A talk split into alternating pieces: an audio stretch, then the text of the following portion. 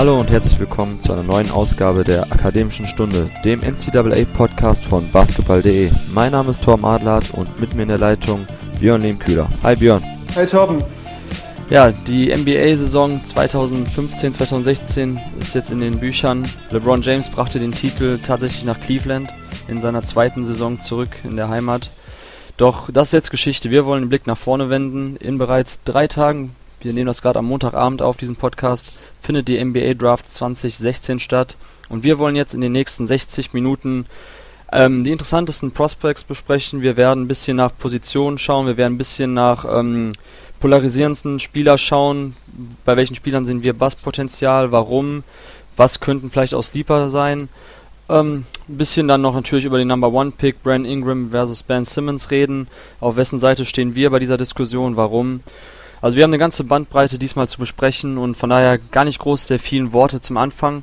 Vielleicht nur noch ein Hinweis für alle Zuhörer, die ähm, interessiert sind, vielleicht auch bei der Draft selber ein bisschen mitzuwirken. Wir werden am Donnerstagabend ab 23 Uhr auf basketball.de einen kleinen Live-Blog starten, wo wir mit vier, fünf Redakteuren das ganze Geschehen um die Draft äh, ja untereinander diskutieren, ein bisschen beschreiben, unsere Meinung abgeben, auch dann ab eins, halb zwei, wenn es dann wirklich ähm, zur Draft geht. Und gerne könnt ihr mitmachen und zwar entweder bei Twitter unter dem Hashtag für den Sport einfach Fragen stellen oder äh, eure Anmerkungen zu irgendwelchen Prospects was auch immer euch auf dem Herzen liegt. Wir werden dann eure Tweets in den Live-Blog einblenden und werden dann alles besprechen. Ansonsten könnt ihr auch so auf der Seite selber kommentieren.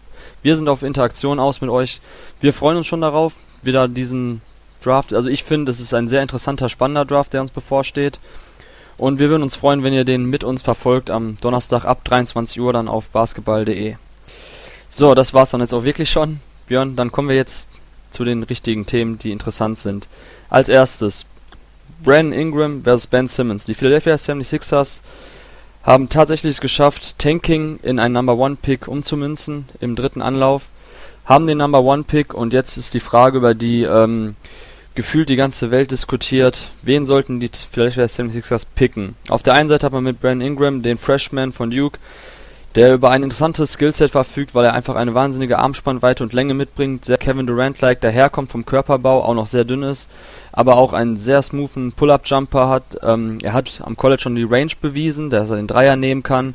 Er kann das Pick-and-Roll als Ballhändler laufen und und und. Also viele interessante Punkte, die natürlich besonders im hinsichtlich auf den modernen Spielstil in der NBA wenn wir von Four-Out-Offense oder Five-Man-Out-Offense sprechen, dass wir immer auch suchen Big Men, die schießen können. Da passt Brand Ingram ja perfekt eigentlich ins Spielerprofil. Auf der anderen Seite Ben Simmons, der Mann, der seit gut drei, vier Jahren schon gehypt wird, als Next LeBron tituliert wird, der aber auf dem College gezeigt hat, dass er tatsächlich den Wurf scheinbar nicht im Repertoire hat. Er hat keine, also drei Dreier genommen, glaube ich, einen getroffen. Das ist das große Fragezeichen, warum er so viel diskutiert wird. Passt Ben Simmons in die moderne NBA? wo man will, dass die Ballhändler im Pick and Roll auch schießen können, dass sie die Pull-Up-Jumper nehmen können. Droht vielleicht Ben Simmons eindimensional zu werden, nur von seiner Athletik zu leben? Das sind die Fragen, warum überhaupt darüber diskutiert wird. Björn, lange Rede, kurzer Sinn. Brandon Ingram oder Ben Simmons? Du hast in unserer Mockdraft auf basketball.de ja schon gesagt, dass du dich für Ben Simmons entscheidest. Vielleicht nochmal jetzt ein bisschen ausführlicher. Kannst ja deine paar Sätze noch ein bisschen ausschmücken, noch ein paar andere Aspekte mit reinnehmen. Warum sollten die Sixers Ben Simmons deiner Meinung nach nehmen? Genau, du hast gerade ja schon ein paar Punkte angesprochen, unter anderem den, Mockdraft, wo, wo ich halt dann den Nummer 1 Pick zugelost bekommen habe und Ben Simmons gewählt habe, den ich auch zu Saisonbeginn auf Platz 1 hatten, eigentlich auch die ganze Saison, gerade im März dann, als Ben Simmons ja die March Madness vom Sofa verfolgen musste, ist das ist ja kurzzeitig dann die Stimmung etwas umgeschwungen, dass dann viele Brandon Ingram an 1 hatten. Ich glaube, das hat sich jetzt wieder umgekehrt. Jetzt ist Ben Simmons bei den meisten Experten wieder an Platz 1 gerückt oder dort, äh, dort geblieben. Ich denke, äh, das mit, dem, mit seinem Schuss ist sicherlich ein fairer Punkt, auch ein kritischer Punkt. Eindimensional würde ich ihn trotzdem nicht bezeichnen. Klar, er ist ein Athlet, er ist groß, kräftig, geht, kommt über seine Physis, gerade auch in der Offensive beim Rebound.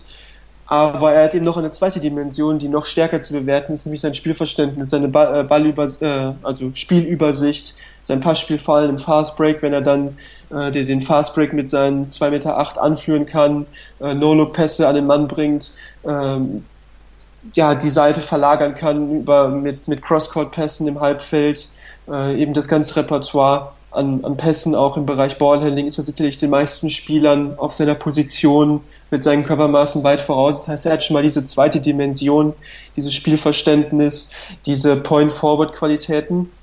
Und ich denke, er weiß auch, wie er, ja, wie er gezeigt hat, er weiß, wie er auch ohne einen Dreier, ähm, ja, Punkte, Assists, Rebounds, Defensivaktionen setzen kann.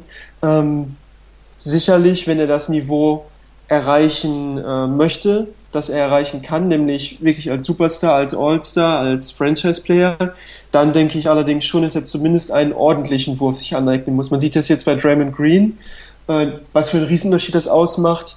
Äh, er muss jetzt kein Clay Thompson oder Stephen Curry sein, aber zumindest ein ernstzunehmender Schütze, den man nicht frei stehen lassen kann, wenn er vollkommen frei ist, der dann eben auch an einem guten Tag vielleicht wie letzte Nacht äh, 5-3 hintereinander verwandeln kann, aber zumindest irgendwie seine 35, 36, 37 Prozent wirft. Konstant, den man nicht frei stehen lassen mhm. kann. Ich denke, wenn er dieses Niveau zumindest erreicht, sollte es okay sein. Er muss jetzt kein, kein, ja, kein Dreier-Contest gewinnen. Aber das Niveau sollte er schon erreichen, sonst äh, ist es heutzutage schwierig. Sonst wenn er noch einen, noch einen zweiten Spieler an seiner Seite hat, der nicht schießen kann, dann wird es schon sehr, sehr schwierig für die Mannschaft, äh, wirklich effizient heute zu spielen. Ja, ja, absolute Zustimmung. Ähm, ich finde es halt nur immer interessant in öffentlichen Wahrnehmung, zumindest auch wenn ich meine Twitter-Timeline schenken glauben darf, äh, Glauben schenken darf, dann sieht es für mich immer so aus, dass bei ähm, Ben Simmons auf das Loch, quasi der nicht vorhandene Sprungwurf, besonders geachtet wird und bei Brand Ingram nur auf sein Potenzial bzw. seine Upside, das was ihn ausmacht, was ihn so attraktiv macht und seine Schwächen, die vorhanden sind, eher unterm Teppich gekehrt werden. Weil zum einen muss ich da ganz ehrlich sagen, finde ich Brand Ingram müssen wir vorsichtig sein. Klar, die 41% Dreierquote sieht super gut aus, aber wer sich das genauer anschaut, sich auch mal Spiele von Duke angeschaut hat, nicht nur auf die Quoten schaut und auf irgendwelche Advanced Sets, der sieht, dass Brent Ingram technisch gesehen nicht unbedingt ähm, reif für die NBA-Range ist, weil er nimmt sehr viel Kraft aus den Beinen, aus dem Oberkörper und ähm, Würfel drohen dann wirklich sehr kurz zu werden, sehr flach. Und das könnte natürlich bei der etwas ähm, weiter nach hinten gelegenen Dreierlinie in NBA ein Problem werden.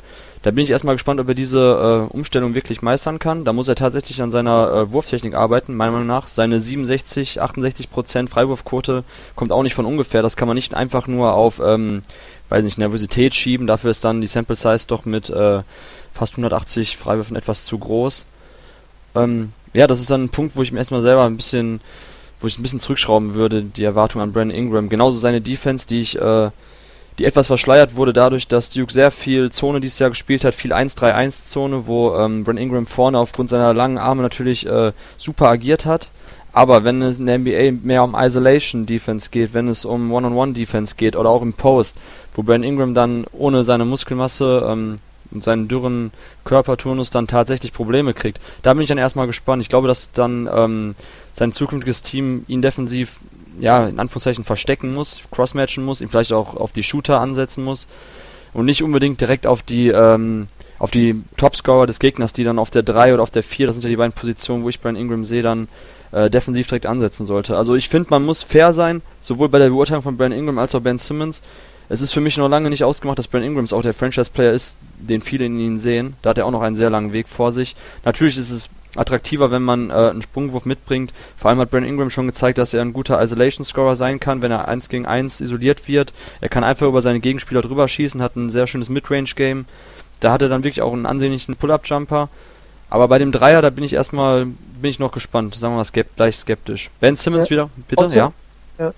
Außerdem, äh, Ben Simmons hat viele Eigenschaften, die man nicht lernen kann seine, seine körperlichen Voraussetzungen sicherlich mit, gepaart mit seiner Athletik. Sein Spielverständnis, ja. das kann man so nicht lernen, sein Spielgefühl. Klar, Ballhandling kann man bis zu einem gewissen Grad lernen, aber die wenigsten können das so auf dem Niveau lernen wie Ben Simmons, auch wenn sie es versuchen. Und ich denke, dass der so ein Distanzwurf etwas ist, was sich Spieler aneignen können. Das hat man bei Kawhi Leonard, ist ja das Paradebeispiel. Mhm. Äh, auch, ja, auch in Draymond Green, wobei der ja am College als Senior auch gar kein schlechter Dreierschütze war, glaube ich, auch in den hohen 30ern geworfen hat äh, von jenseits der Dreierlinie. Und ich denke, im Endeffekt ist die Frage, okay, hat er irgendwie einen broken Jumpshot? Ja, gut, ist schwer zu sagen, weil er nicht viele geworfen hat. Sei es nicht, also seine Mitteldistanzwürfe waren nicht besonders rhythmisch, aber ich denke jetzt nicht, dass Ben Simmons so ein Basketball-Legastheniker ist, dass er es technisch nicht auf die Reihe bekommt. Insofern wird es am Ende viel mit Arbeitseinstellung zu tun haben, wie auch einige andere Kritikpunkte, nämlich seine Führungsqualitäten, seine defensive Einstellung, er hat ja alle körperlichen Voraussetzungen, auch, auch das defensive Spielverständnis und so weiter, um großer Verteidiger zu werden, hat das nur eben nicht immer gezeigt. Insofern die meisten Kritikpunkte, die man bei Ben Simmons hat, haben was mit Arbeitseinstellung zu tun. Ja, wir sind jetzt hier äh, viele Zeitzonen entfernt, haben ihn jetzt nicht persönlich getroffen. Das ist etwas, was die 76ers beurteilen müssen, basierend auf, ja gut, sie haben jetzt keinen Workout gehabt, aber zumindest haben sie ihn, glaube ich, persönlich getroffen. Und der Coach kennt ja auch sogar seine Familie. Da müssen sie einschätzen, ist das jemand, von dem sie glauben, dass er die Arbeit da reinsteckt, äh, in, im Sommer, in der Offseason an seinem Wurf zu arbeiten äh, und die, die Mentalität mitbringt, äh, nicht nur offensiv das Zepter zu übernehmen. Ich denke, das wird man von ihm nächstes Jahr schon sehen, sondern eben auch defensiv und auch die Aggressivität hat, dann als Scorer in Erscheinung zu treten. Und ja, ich, ich bin optimistisch und äh, ich denke nicht, dass da die Red Flags so groß sind, dass ich ihn jetzt äh, nicht an eins nehmen würde. Ja. Ja, das denke ich auch, können wir schreiben. Also wir sind beide Team Simmons, haben wir ja auch schon im Vorfeld selber gesagt. Ähm, ja, ich denke mir nur, also sollten sie doch Brandon Ingram nehmen, ist es zumindest kein What the fuck Moment, wo, äh, wo man sagt, oh, wie können sie nur. Ähm, es ist halt eher dann eine Abwägungssache seitens der Philadelphia 76ers, ob sie halt eher glauben, dass Brandon Ingram körperlich ähm, einiges drauflegen kann, dass er dann, dann den NBA-Dreier trifft, dass die 41% am College ähm, dann for real sind quasi, dass, äh, dass er defensiv äh, sein Mann stehen kann. Das sind dann die Fragen, wo sie dann vielleicht glauben, dass könnte er eher schaffen, als dass Ben Simmons sich ein Midrange-Game oder auch einen Distanzwurf aneignet. Weil wenn Ben Simmons tatsächlich an der primäre Ballhändler bei den 76ers wird, weil das wäre dann genau die Position, die ja momentan vakant ist und die er ausfüllen sollte, ähm, ist natürlich dann sehr interessant, ob er dann wirklich, äh, ob die Gegner so tief absinken, wie sie jetzt äh, am College dann nachher gemacht haben, dann wird es halt wirklich schon schwierig. Da muss man schauen, äh, ja, in welchem Spielsystem, welchen Setplays man vielleicht dann die Stärken von Ben Simmons besser zum Tragen bringen kann. Das sind dann eben dann die Fragen, die jetzt die Philadelphia Sixers beantworten müssen, was sie dann eher glauben. Wer seine Schwächen schneller oder dann auch im Endeffekt nachhaltig äh, abstellen kann. Okay, lassen wir uns dann am Donnerstag mal überraschen, wen die Sixers dann an dieser Stelle picken werden. Als nächsten Punkt hätte ich dann die polarisierendsten Draftees. Welche Spieler bringen großes Basspotenzial mit? Und zwar habe ich mir äh, fünf Spieler rausgesucht, ähm, die in manchen Mockdrafts ziemlich hoch gerankt sind, in anderen wiederum wird vor ihnen gewarnt, dass sie eigentlich gar kein Lottery-Talente wären teilweise. Und ich möchte die fünf äh, Jungs jetzt mit dir kurz durchgehen. Ich werde am Anfang eben sagen, äh, warum polarisieren sie überhaupt und dann kurz unsere Einschätzung dazu abgeben. Als ersten habe ich Marquise Chris, der vor kurzem noch bei Draft Express an 3 gerankt war, mittlerweile glaube ich an 4. Ähm, für einige kam das sehr überraschend, weil er vorher, also vor der Saison war er generell einer von denen niemand gesprochen hat. Die Washington äh, Huskies brachten generell eine gute Freshman-Klasse und er war einer von ihnen, aber generell war er, glaube ich, außerhalb der Top 60 bei ESPN von den ähm, von der aktuellen Jahrgangklasse. Und ja, ist jemand, der im Laufe der Saison einfach durch seine äh, durch sein immenses Talent, durch sein spielerisches Potenzial als Stretch Bigman ähm, ja, überzeugen konnte, dann eben, dass genau dieses Spielermaterial widerspiegelt, was in der NBA gesucht wird. Und zwar mobile Big Men, die äh, Pick and Roll, Pick and Pop laufen können, die in Fast Break mitlaufen, die hinten Würfe blocken. Das sind eben diese Spieler, die heutzutage gesucht werden, die gefragt sind und das erfüllt Marquise Chris auf dem ersten Blick. Auf dem zweiten Blick ist er jemand, der defensiv äh, viele Aussetzer hatte, der auch noch sehr dünn ist, der ähm, ein bisschen zu sehr verliebt in den Sprungwurf ist, der nicht wirklich weiß, äh, was ein guter und was ein schlechter Wurf ist. Es wirkte manchmal so, als ob er, wenn er den ähm, die Transition mitläuft, dass er schon vorher weiß, welchen Wurf er überhaupt nehmen will, bevor die Defense sich irgendwie gestellt hat. Und das sind dann alles Punkte, an denen andere wiederum sagen, Moment mal, Marquise Chris und kann er eine Defensive verankern? Sicherlich nicht. Darum sollte er eigentlich nicht äh, in der Top 5, Top 6 stehen. Ja, Björn, was denkst du über Marquise Chris? Sollte er ein Top 5 Pick sein? Sollte er am Ende der Top 10 gezogen werden? Glaubst du, er kann all diese Fragezeichen, die aktuell noch bestehen, im Laufe der nächsten Jahre ausmerzen?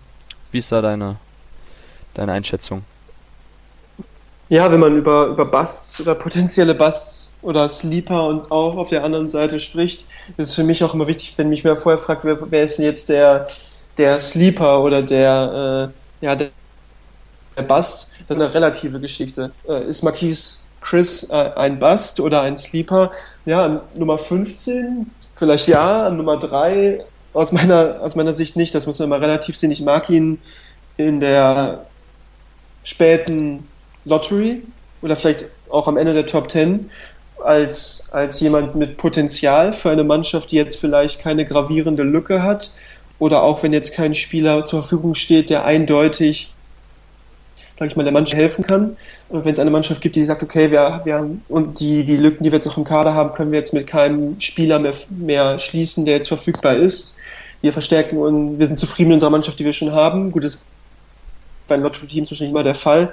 Ähm, oder wir verstärken uns bei die Free Agency, entwickeln unsere Spieler weiter und wir nehmen jemanden, den wir entwickeln können. Ja, dann ist es sicherlich ein sehr guter Pick ähm, ich habe jetzt gelesen, sogar irgendwie Nummer 2 oder Nummer 3, Nummer 4 da würde ich ihn jetzt nicht sehen, wie du schon gesagt hast, äh, das, was er jetzt auf das Parkett gebracht hat, war nicht besonders überzeugend. Wenn man jetzt sagt, Ben Simmons, das ist ein Naturtalent auf dem Parkett, dann war Marquise Chris ein athletisches Naturtalent, sicherlich, einer der explosivsten ja. Spieler überhaupt, ein absolutes mhm. Sprungwunder, aber sicherlich kein spielerisches Naturtalent. Er ist jetzt auch noch nicht so lange dabei. Er ist, glaube ich, eher ein Spätentwickler. Du hast ja angesprochen, dass er in der Schule eher durchs Raster gefallen ist. Sicherlich auch eine gute Entwicklung vollzogen.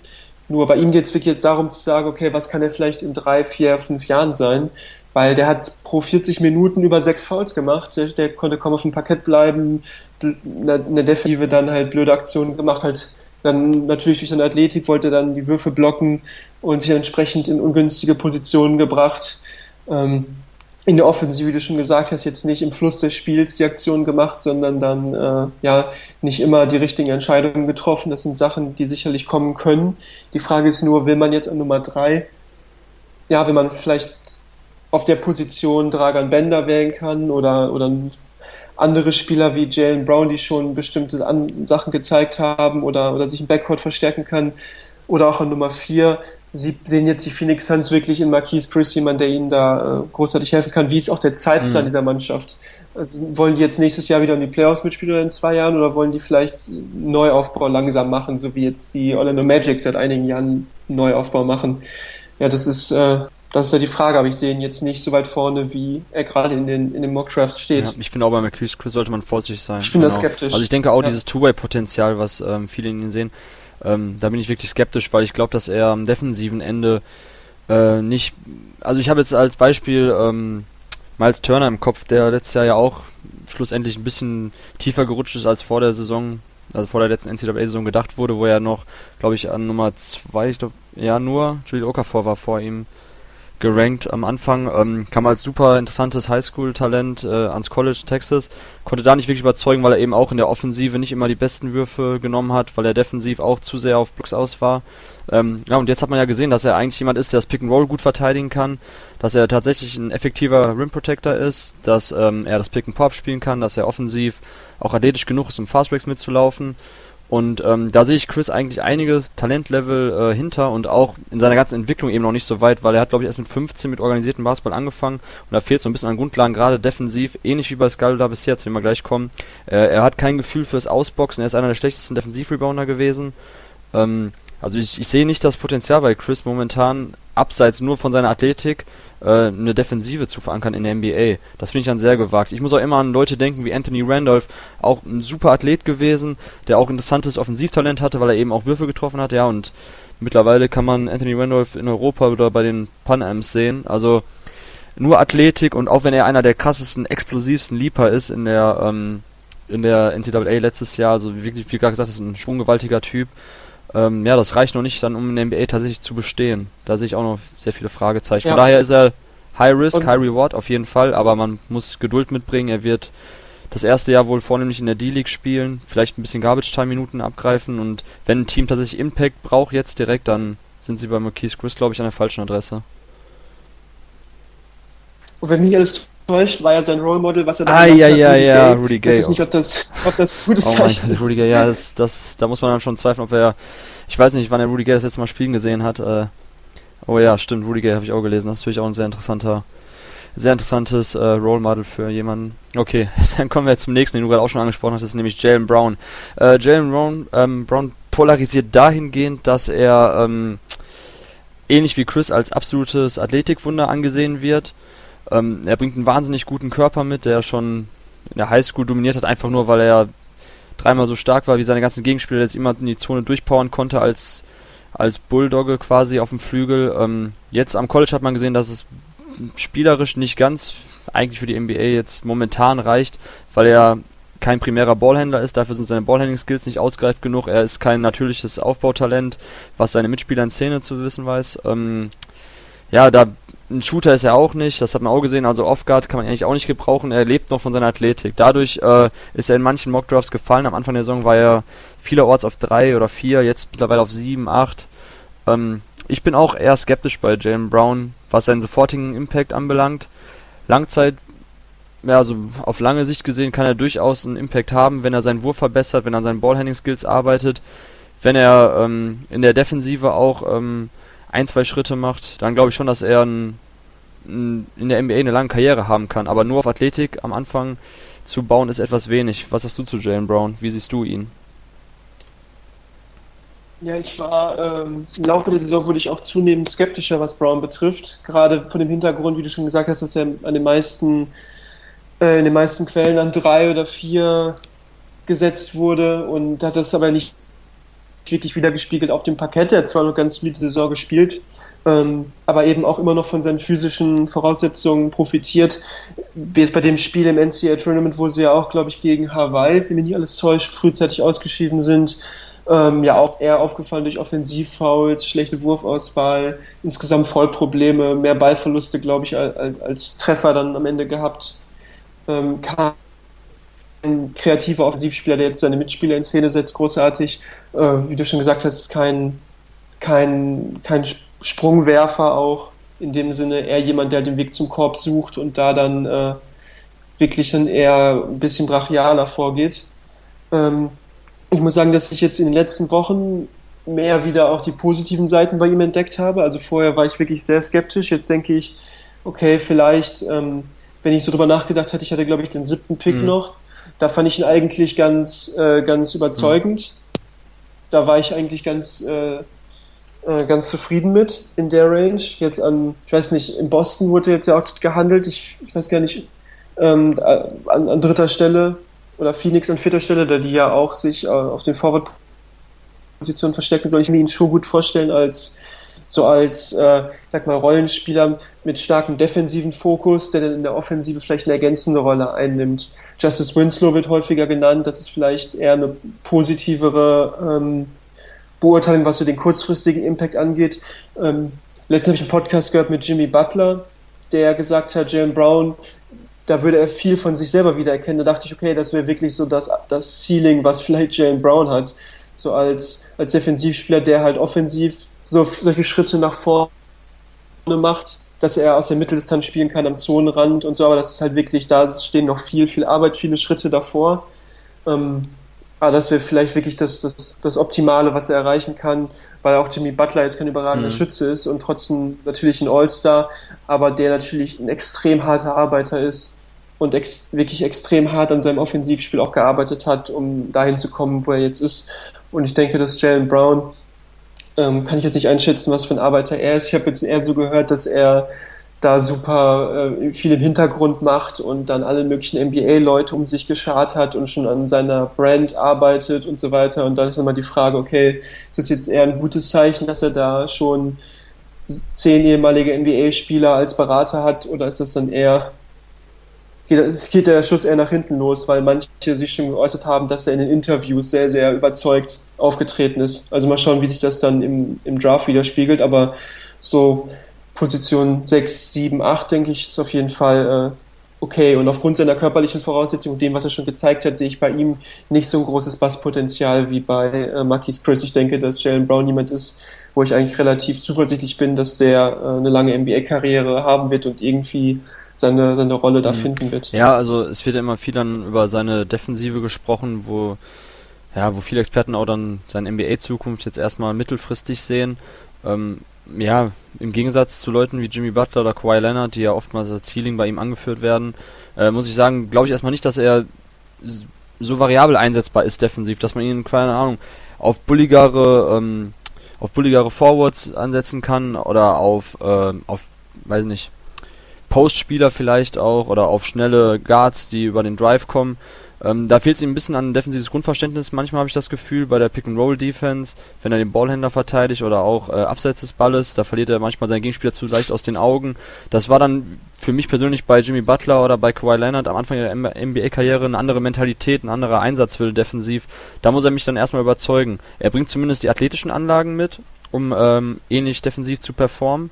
Aber noch hat er für mich erstmal, ist er ein bisschen in der Bringschuld, dass er tatsächlich so diesen, diesen guten Leumund, der immer noch vielerorts besitzt, dann äh, tatsächlich gerecht wird. Weil offensiv ist er für mich ein Tweener im negativen Sinne, weil er eben, wie ich gerade schon gesagt habe, nicht Ballhandling äh, oder Playmaking äh, Aufgaben übernehmen kann. Andererseits ähm, übt er ja, keine Gravity auf seinen Gegenspieler aus, wenn er Offball ist, weil er eben tief absinken kann. Er ist kein gefährlicher Distanzschütze. Das hat er ja äh, bei California bewiesen, wo er 29,4% seiner drei, Dreier pro Spiel getroffen hat nur. Also weniger als ein pro Spiel. 65% Freiwurfquote, also er muss wirklich massiv an seinem Wurf arbeiten. Und dann ist Jimmy Butler für mich auch ein eher realistisches Ceiling als äh, Kawhi Leonard, den ich, was mich dann doch schon sehr überraschen wird, wenn wir in drei, vier Jahren dann von Jalen Brown sprechen, als, äh, ja, als jemand, der in den Finals den Unterschied gemacht hat. Gut, dann kommen wir jetzt zum Schluss noch zu einem Spieler, ähm, den du quasi besonders gut kennst, weil du hast ihn dieses Jahr äh, für uns gescoutet für basketball.de. Du hast dein Draft-Profil über ihn geschrieben, nämlich Scala Bissier von den Kentucky Wildcats. Ähm, ein Spieler, der mit hohen Erwartungen an die Universität kam, die absolut nicht erfüllen konnte, sowohl seine Werte ähm, als auch das, was man mit dem Eye-Test sehen konnte, sprechen eigentlich gegen Scala Bissier in der Lottery. Ähm, nichtsdestotrotz bleibt er weiterhin in vielen Mockdrafts recht weit oben, einfach weil er ein Potenzial mitbringt als, äh, als Shooting Big, der Pick-and-Pop-Option sein kann, der war ein sehr weiches Wurfgelenk verfügt, ein gutes Wurfgefühl besitzt und der eben hinten Würfe blocken kann, den Ring effektiv beschützt. Auf der schlechten Seite haben wir dann halt eine schwache Körperstatur, die von den Gegnern konstant ausgenutzt wurde, gerade am defensiven Brett wurde er oftmals überrumpelt ähm, ja, es gibt halt viele, viele Löcher in seinem Spiel. Er wurde vielleicht auch nicht wirklich perfekt von ähm, Wildcats Head Coach John Calipari eingesetzt, nicht unbedingt seinen Stärken entsprechend. Ja, was ist deine abschließende Meinung, nachdem du ihn jetzt ein Jahr lang in der NCAA beobachtet hast für uns?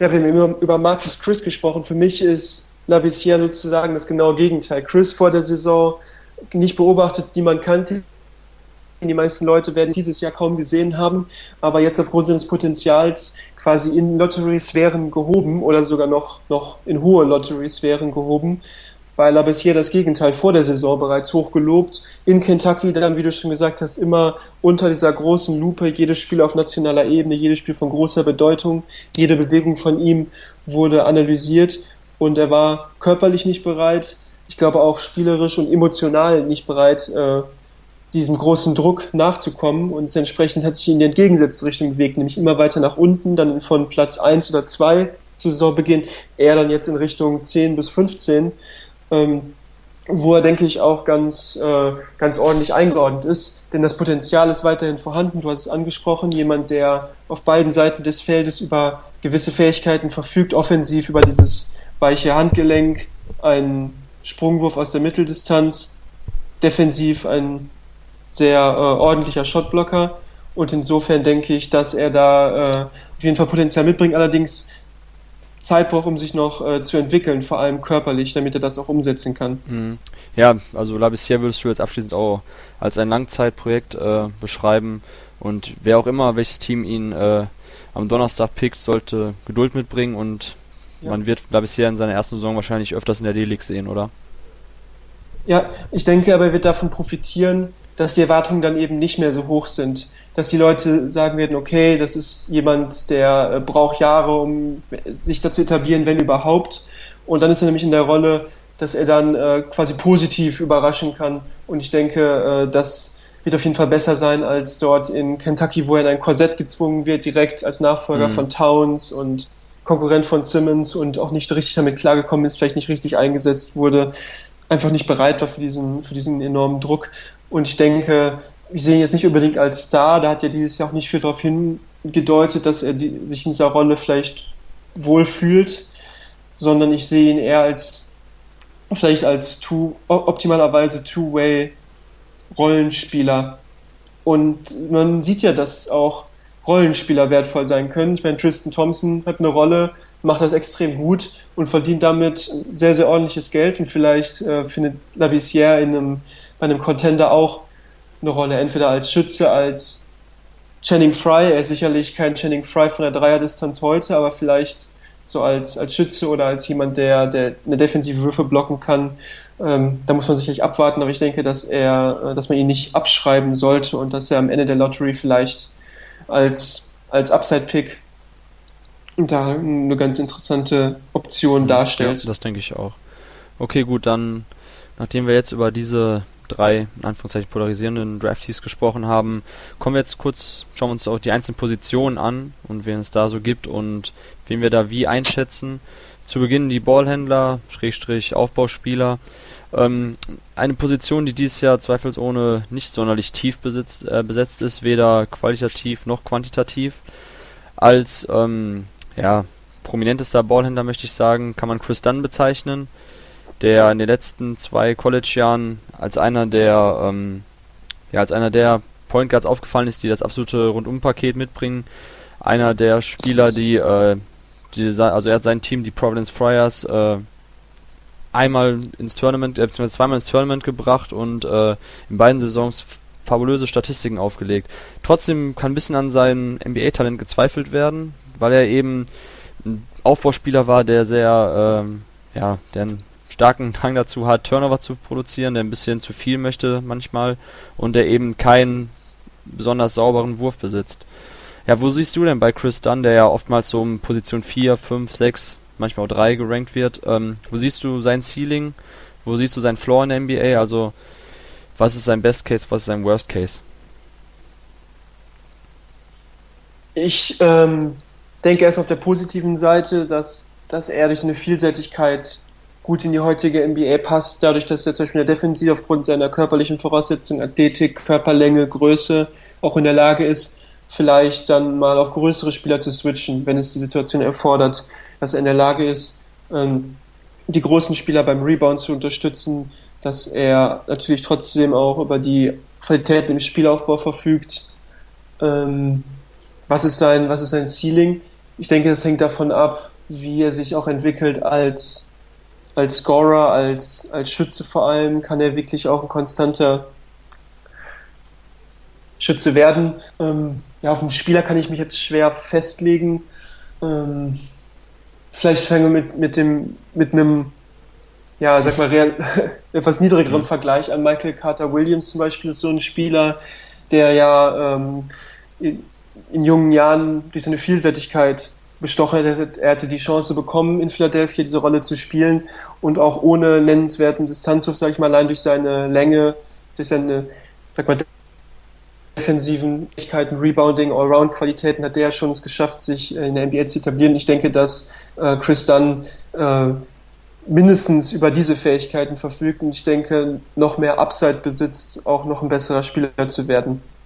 Also ich denke, ich sehe da vielleicht auch von der, von der Athletik-Explosivität her, denke ich, dass man da, dass er da sogar noch etwas mehr Potenzial hat, aber ich sehe ihn jetzt nicht als unbedingten Star Prospect. Ja, also Chris Dunn ist ja auch ein spezieller Fall, weil er einerseits, also er kommt jetzt als Junior quasi in die NBA, doch eigentlich hatte er jetzt vier College-Jahre hinter sich.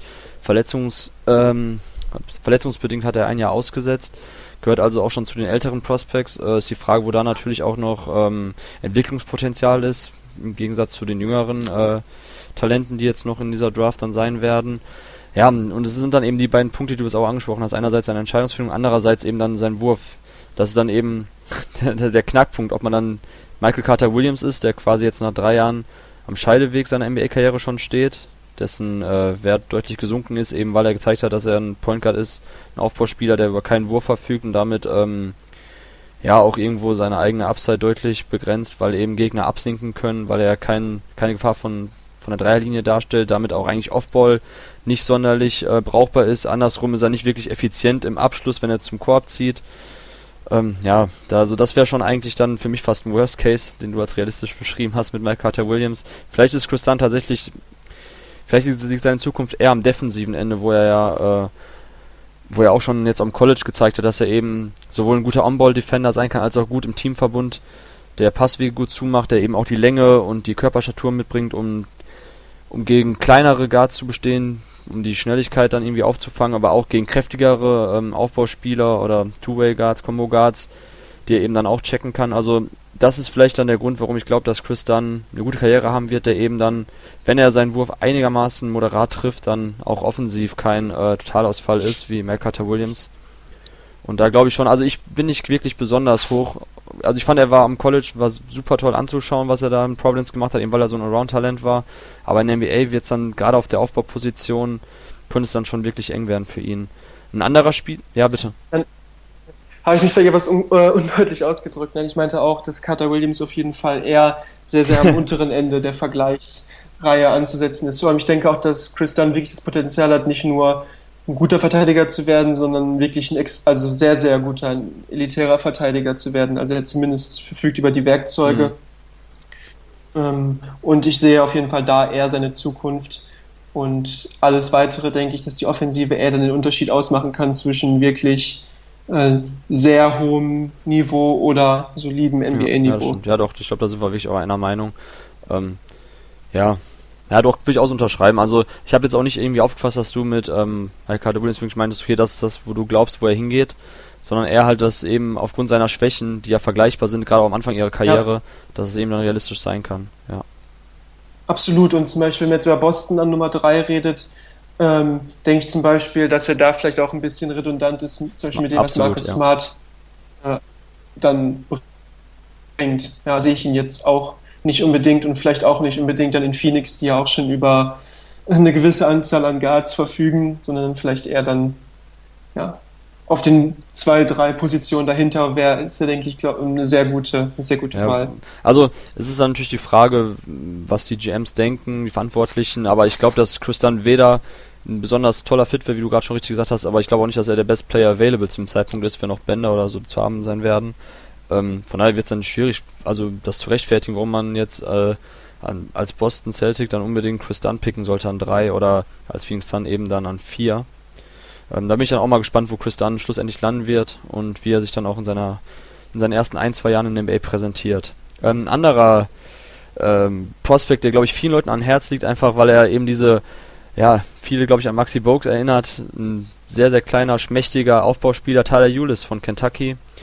Ähm, ja, wir unter uns, also wie sehr wünschst du dir, dass Tyler Eulis in der NBA funktioniert, einfach weil er eben ja das komplette Gegenteil ist von dem, was heutzutage viele sehen wollen. Aufbauspieler, die besonders groß sind, das wird ja immer dann besonders bejubelt, wenn ein Aufbauspieler knapp 1,94, 95 ist und dann eben auch äh, das Spielfeld besser überblicken kann, Pick and Roll besser verteidigen kann in der Defensive. Tyler Eulis bringt jetzt 5 for 10 ist er, glaube ich. Er ist der schmächtigste Prospect seit langem, seit Ewigkeiten. Ähm, ja, aber er war einer der besten Floor Generals in der NCAA, ohne Zweifel, letztes Jahr. Wie sehr glaubst du, wird die größte Masse ihn in der NBA beeinträchtigen? Er hat ja quasi jetzt schon das Label als äh, zu klein, zu schmächtig verpasst bekommen. Ja, äh, also du hast recht, ich, äh, wünsche, wünsche ihm auf jeden Fall, äh, dass, dass, dass er sich etabliert in der Liga. Ähm, nicht, weil ich jetzt großer Kentucky-Fan bin, sondern einfach, weil er für mich eigentlich alle Boxen sozusagen an, ankreuzt, die ein Point Guard zu erfüllen hat, außer der Größe und der Kraft, vor allem, vor allem die Kraft. Also es gibt ja auch kleine Spieler, aber gut, das sind dann häufig Spieler wie Nate Robinson, mhm. die dann halt ein riesen, äh, riesen Muskelpakete mitbringen und eine ebenso große Sprungkraft. Das ist bei ihm sicherlich nicht der Fall. Er ist ein großartiger Spielmacher, Leader, bissiger Verteidiger, kann ja, natürlich ein super Ballhändler, kann aber auch werfen, also bringt eigentlich alles mit, nur eben die Größe nicht. Und was jetzt halt hinzukommt, dass es ja auch, also zumindest mir das zu Augen kommt, dass es halt Gerüchte geben soll über seine irgendwie Verletzungen, mögliche ähm, körperliche Beeinträchtigungen, die seine Draft-Position negativ beeinflussen könnten. Das weiß man natürlich als Außenstehender nicht. Ähm, machen ja Background-Checks ähm, ob da was dran ist, ich hoffe es nicht. Ich denke, dass er auf jeden Fall jemand ist, der halt, ich, ich, äh, der sich vielleicht als, als guter Backup etablieren kann, als Leader dann zwei als, sag ich mal, DJ Augustine oder, oder, oder sowas. Ja, ich sehe ihn jetzt aufgrund dieser Limitierung, denke ich, ist es schwierig für ihn, so, so Karriere hin wird es vielleicht ein Isaiah Thomas natürlich in der hm. Größen, körperlichen Größenordnung das absolute Vorzeigemodell ist. Aber Thomas verfügt natürlich auch über unfassbare Scorer-Qualitäten und weiß jetzt nicht, ob, ob Tyler Hughes da genau dieser Spielertyp ist. Also ich denke, dass er viele Sachen mitbringt, zu schaffen. Ich denke auch, dass er schaffen kann. Und äh, ja, denke, dass er, dass er auch ja, legitimer Kandidat ist, vielleicht so in den 20ern mhm. dann. Je nachdem, wie es tatsächlich um seine körperliche Verfassung da äh, bestellt ist. Weil gerade bei so einem kleinen Spieler, wenn der dann noch Hüftprobleme oder sowas hat, dann äh, wird es natürlich dann ja, ja. schwierig. Also für mich auf jeden Fall einer der spannenderen Aspekte während der Draft, nämlich noch dann zu schauen, wo Tyler Judas landet, wer sich dann tatsächlich für das kleine Aufbautalent entscheiden wird. Ähm, ein Spieler, den ich besonders schätze, ich habe ihn für die äh, Sacramento Kings an 8 in unserem Mockdraft gepickt. Das ist deutlich höher, als ich in den letzten Mockdrafts gesehen habe, die ich mir angeschaut hatte. Für mich ist Wade Baldwin jemand, der ähm, vielleicht sogar, wenn wir jetzt eben dann nochmal über die Zweifel von Chris Dunn, äh, bei Chris Dunn gesprochen haben, für mich Wade Baldwin vielleicht sogar dann das vielversprechendste NBA-Talent ähm, auf der Aufbauposition, einfach weil er eben über eine unfassbare Armspannweite von 6'10 ist das, glaube ich, fast äh, verfügt. Ähm, er ist groß, er ist kräftig, er ist sehr athletisch. Er hat schon jetzt am College bewiesen, dass er äh, ein sehr guter Pick-and-Roll-Spieler sein kann, sowohl offensiv, weil er eben über gute Drive äh, verfügt oder über gute äh, Dribble-Drives. Er kommt gut zum Korb, ähm, aber auch hinten kann das Pick-and-Roll gut verteidigen. Er kann äh, sowohl an seinem Gegenspieler kleben bleiben, er kann sogar auch switchen gegen größere Verteidiger, äh, gegen größere Offensivspieler dann gegenhalten. Er besitzt einen sehr annehmbaren Wurf. Ähm, ja, seine Quote von knapp 40% wird manchmal noch ein bisschen hinterfragt, weil äh, seine Technik nicht ganz perfekt aussieht. Ähm, muss man mal abwarten. Aber er bringt auf jeden Fall mit 20 Jahren auch noch eine Menge Upside mit. Äh, was sind, was ist deine Meinung zu Wade Baldwin? Bist du da auch eigentlich so euphorisch wie ich oder bist du da etwas skeptischer? Äh, ich denke, du bist der, einer der größten Wade Baldwin-Fans, sage ich mal in Anführungsstrichen, die ich kenne. Und ich sehe auf jeden Fall deine Punkte. Also er bringt viele Fähigkeiten mit und ich denke, wenn man es positiv sieht, auch Fähigkeiten, die auf beiden Backcourt-Positionen ihn einsetzbar mhm. machen. Ähm, auch, auch defensive Fähigkeiten. Ähm, für mich ist halt nur die Frage, okay, ist er wirklich, also siehst du in ihm einen, einen Point Guard, weil als gerade als Point Guard bringt er halt diese, diese Größe mit und Länge und und Fähigkeit ist immer noch ein Unterschied, ob, ob er als quasi wirklich als, als Ballhändler, als Point Guard äh, auftrumpfen wird. Also du siehst ihn schon als Point Guard auf jeden Fall. Mm, ich, ich sag, ich will die Frage mal so beantworten. Also ich sehe ihn schon als jemand, den ich den Ball äh, in der Offensive geben würde, der meine Offense initiieren kann, ja. Ähm, er hat ja bei Vanderbilt in einer Offensive gespielt, die äh, nicht wirklich seinen Stärken entsprach, weil dort eben dann viel äh, der Ball viel wurde bewegt, äh, der Ball sorry, der Ball wurde viel bewegt, ähm, ein bisschen Read and React Action, also immer geschaut haben, dass man äh, auf Screens mit den richtigen Cuts dann eben antwortet und äh, Wade Baldwin ist für mich eher jemand, der den Ball in der Hand braucht und der ich am liebsten dann eigentlich ständig nur in Pick and Rolls eben dann jetzt beispielsweise mit bei den Sacramento Kings eben dann mit Boogie Cousins oder Willie Cauley Stein sitzen wird. Ich glaube, da ist er schon stark genug. Er hat eigentlich auch immer ein Auge für den, für den Mitspieler bewiesen, also dass er auch interessiert ist, nicht einfach nur auf den eigenen Abschluss zu schauen. Ähm, aber das ist dann tatsächlich auch für mich der größte Punkt, an dem er arbeiten muss, eben dann noch mehr zu schauen, wie wie kann ich wo meine Mitspieler einschätzen, wo sind deren äh, Sweet Spots, wie kann ich äh, Spieler X am besten einsetzen, wie kann ich ein Pick and Roll am besten äh, attackieren, äh, im Pick and Roll attackieren, um eben dann auch für meinen Mitspieler zu kreieren. Ähm, das ist dann, glaube ich, ein Punkt, an dem er definitiv noch arbeiten muss. Aber ansonsten, ja, ich sehe ihn schon als jemand, äh, der als primärer Ballhändler in der NBA bestehen kann, auch offensiv, ja, definitiv. Und eben äh, heutzutage, wo man vielleicht dann auch mal zwei äh, Aufbauspieler nebeneinander äh, agieren lassen kann, ist er dann jemand, der mit seinem Wurf eben auch Offball äh, Gravity ausübt auf seine Gegenspieler, den man nicht ungestraft dann stehen lassen kann. Also wenn sein Wurf tatsächlich äh, konstant fällt, dann ist es schon sehr viel wert und das macht ihn natürlich auch in der Offensive viel, äh, viel variabler einsetzbar und das dann für mich das eine seiner Stärken dann sogar. Ob er dann schlussendlich ganz klassisch ein Point Guard ist oder ein Shooting Guard, also da, da das, das sehe ich nicht so eng. Für mich ist er jemand, der eine Offensive orchestrieren kann, also zumindest hat er das Talent dafür, das Potenzial. Ob es schlussendlich dann wirklich soweit ist oder ob er dann vielleicht doch dann eher so ein Typ ist, ähm, ja, vielleicht Avery Bradley Light, der dann halt vor allem defensiv sein Mann steht und offensiv dann ein bisschen mehr Offball agiert, weil er halt einen guten Wurf hat. Das kann vielleicht auch sein, aber nichtsdestotrotz ist er für mich jemand, der, äh, wenn wir ihn als Boardhändler klassifizieren, dann jemand ist, der mit über das größte Potenzial verfügt, ja. Doch, das, das will ich schon sagen. Ja, ich denke, wir können uns auf jeden Fall darauf einigen, wenn wir jetzt über die Mannschaften reden, die vielleicht an einem Point Guard interessiert sein könnten. Sacramento, Milwaukee, Utah, denke ich jetzt, so in der Lottery, späten Lottery, dass, dass man bei ihm sich vielleicht etwas wohler fühlen könnte als bei DeJounte Murray. Okay. Ich denke, damit können wir eigentlich auch schon zu den Off-Guards wahrscheinlich jetzt äh, ja, sehr gerne. weiter überleiten. Äh, nämlich mit dem Ach. anderen Murray, Jamal Murray, äh, den, der auch an Nummer 3 im Gespräch ist. Allgemein denke ich ja, dass die, dass die Boston Celtics ja wahrscheinlich den spannendsten Pick haben, hm. meiner Meinung nach. Und der soll ja da die Lichter ausgeschossen haben beim Workout. Also auf jeden Fall ein hervorragender Schütze, denke ich. Ähm, der ja auch in der Situation ist, dass er eigentlich als Point Guard äh, gesehen wird, auch die meiste Zeit seiner Karriere, wie er auch selber gesagt hat, als Point Guard aufgelaufen ist, aber eben neben dem bereits angesprochenen Tyler Eulis ja in Kentucky häufig abseits des Balls beziehungsweise als sekundärer Ballhändler gespielt hat, viel Verantwortung in der Offensive übernommen, was das Scoring anbetrifft, hohe Usage Rate gehabt, sehr viel von außen geschossen, aber auch mit sehr guten Quoten. Also ich denke, das ist jemand, den ich eigentlich äh, sehr interessant finde, auch was dann wirklich hinter, hinter Simmons und Ingram die Positionen angeht, eben weil ähm, Jamal Murray so ein potenter Offensivspieler ist, was natürlich da aus meiner Sicht die Frage ist, kann er diese Leistung auch äh, defensiv widerspiegeln, wo sich seine ja, athletischen, körperlichen, also jetzt nicht von der Kraft her, ist schon hat einen kräftigen Körper, aber seine limitierte Explosivität, sage ich mal, Speed vielleicht etwas stärker widerspiegelt als in der Offensive, wo er sich gut durch, durch das Feld zu navigieren weiß und eben über einen sehr guten Schuss verfügt und ein gutes, gutes Spielverständnis. Ich denke, dass es dann eher die Frage ist, was für ein Spieler kann äh, Jamal Murray in der Defensive sein?